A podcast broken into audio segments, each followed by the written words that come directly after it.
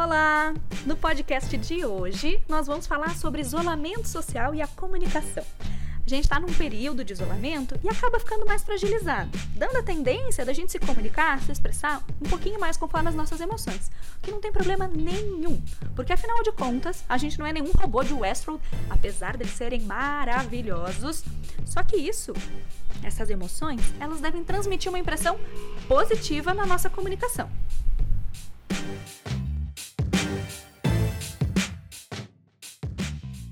Meu nome é Raquel Vieira, eu sou fonoaudióloga da Suporte Fonoaudiologia e esse é mais um momento Quick Fono. Podemos dizer que a voz é a nossa identidade e que ela vai estar presente desde o momento em que a gente nasce, como no primeiro choro, e até a nossa velhice. A voz vai ter um papel sempre de revelar quem a gente é, a nossa personalidade e transmitir as nossas emoções. E isso nos traz uma pergunta: como é que as pessoas sabem o que eu sinto apenas ouvindo a minha voz? Basicamente, isso é intuitivo. A gente percebe naturalmente, ainda mais com as pessoas que são próximas da gente. E o nome disso é psicodinâmica vocal. Apesar do nome ser diferentão, é super simples. Psicodinâmica vocal é a impressão que a gente passa para o outro por meio da nossa voz. E isso pode ser positivo ou negativo. Eu vou dar alguns exemplos para ti para ficar um pouquinho mais fácil de entender essa função toda. Eu vou começar com os pontos negativos. Hum, ok. Ser objetivo em excesso. Isso pode dar uma impressão negativa porque pode transmitir baixa atenção e pouca importância.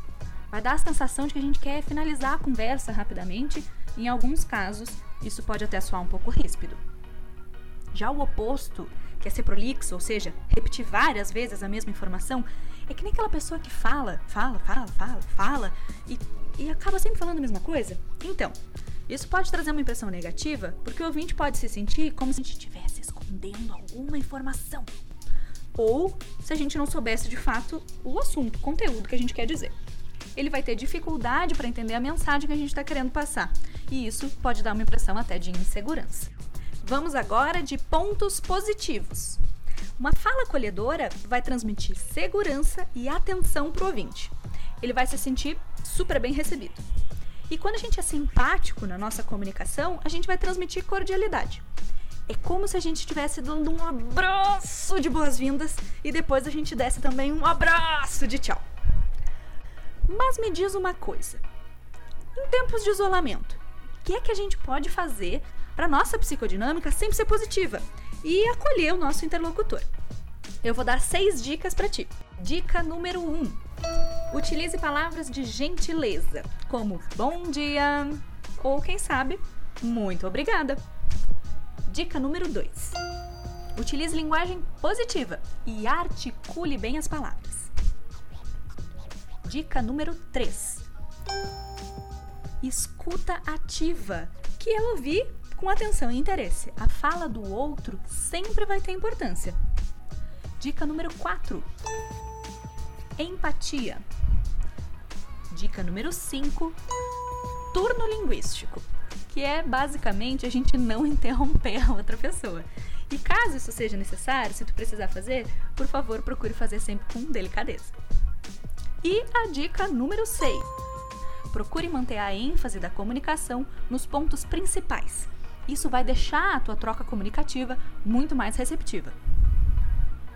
Por hoje é só, pessoal. Mas na semana que vem tem mais. Se precisarem, os nossos contatos estão na descrição desse podcast. A gente mudou o nosso atendimento, mas não empenhe em cuidar da tua voz. Até a próxima!